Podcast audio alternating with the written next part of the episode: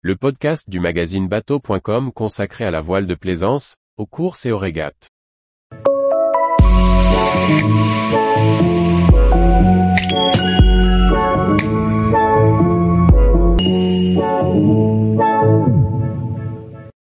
Du virtuel au réel, qui sera le skipper de Virtual Regatta pour la Jacques Vabre 2023 Par Chloé Tortera. Amy Grosso est une jeune navigatrice de 25 ans, alternante en communication et événementiel dans la course au large.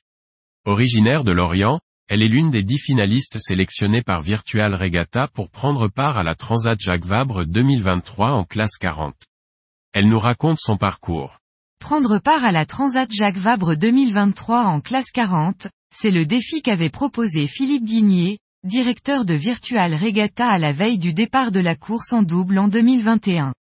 En lançant le programme, du virtuel au réel, l'objectif était de permettre à l'un des joueurs finalistes de la plateforme de jeu de simulation de régate et de course au large de prendre part, en réel, à la Transat Jacques Vabre 2023.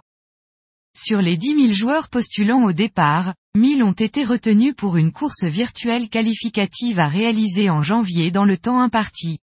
Sur les 216 finishers, 73 dossiers ont été envoyés et seulement 20 marins en herbe ont été retenus pour prendre part à la Transat Jacques Vabre 2023.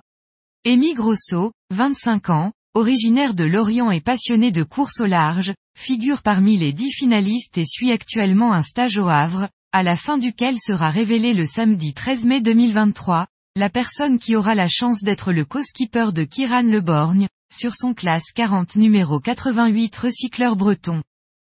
Celle qui s'est qualifiée sur la course virtuelle dans la catégorie IMOCA avec un temps de course de 24 jours 8 heures et 14 minutes et 11 secondes nous explique.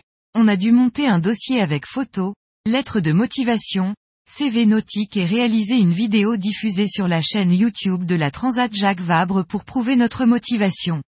Après un vote du jury, composé des organisateurs de Virtual Regatta, de la Transat Jacques Vabre et de la Ligue de voile de Normandie, et du public, j'ai été sélectionné pour la dernière qualification. On n'est plus que 10. On est au Havre depuis le 9 mai. On a passé des tests physiques, des tests de connaissances et on réalise des tests en mer. On navigue en J80, en double, un barreur et un équipier et une demi-après-midi sur le classe 40 de Kiran Le Borgne. Le 11 mai, on ne sera plus que 3 et le 14 sera annoncé la personne choisie par le jury. Passionnée de course au large, Amy Grosso possède un capitaine 200 et un certificat de matelot de pont. Elle navigue depuis ses 6 ans sur différents supports, optimistes, catamaran, habitables.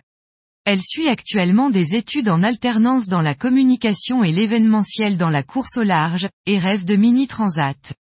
Elle détaille, j'ai toujours aimé naviguer et j'essaye de le faire le plus possible. Je joue aussi pas mal à Virtual Regatta, alors j'ai foncé et j'ai réalisé ma vidéo. J'ai énormément envie de continuer dans ce milieu-là.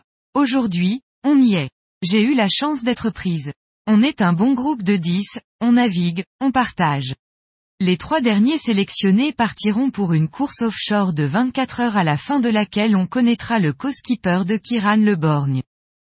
Parmi les dix personnes retenues, les profils sont variés, principalement des amateurs qui naviguent un peu.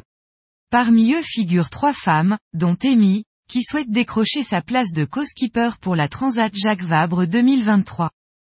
Dès le mois de juin et jusqu'au départ de la course, le navigateur retenu participera à des séances d'entraînement et de simulation de navigation, des séances de préparation physique et mentale, des formations techniques et tactiques et des échanges avec des skippers professionnels. Tous les jours, retrouvez l'actualité nautique sur le site bateau.com. Et n'oubliez pas de laisser 5 étoiles sur votre logiciel de podcast.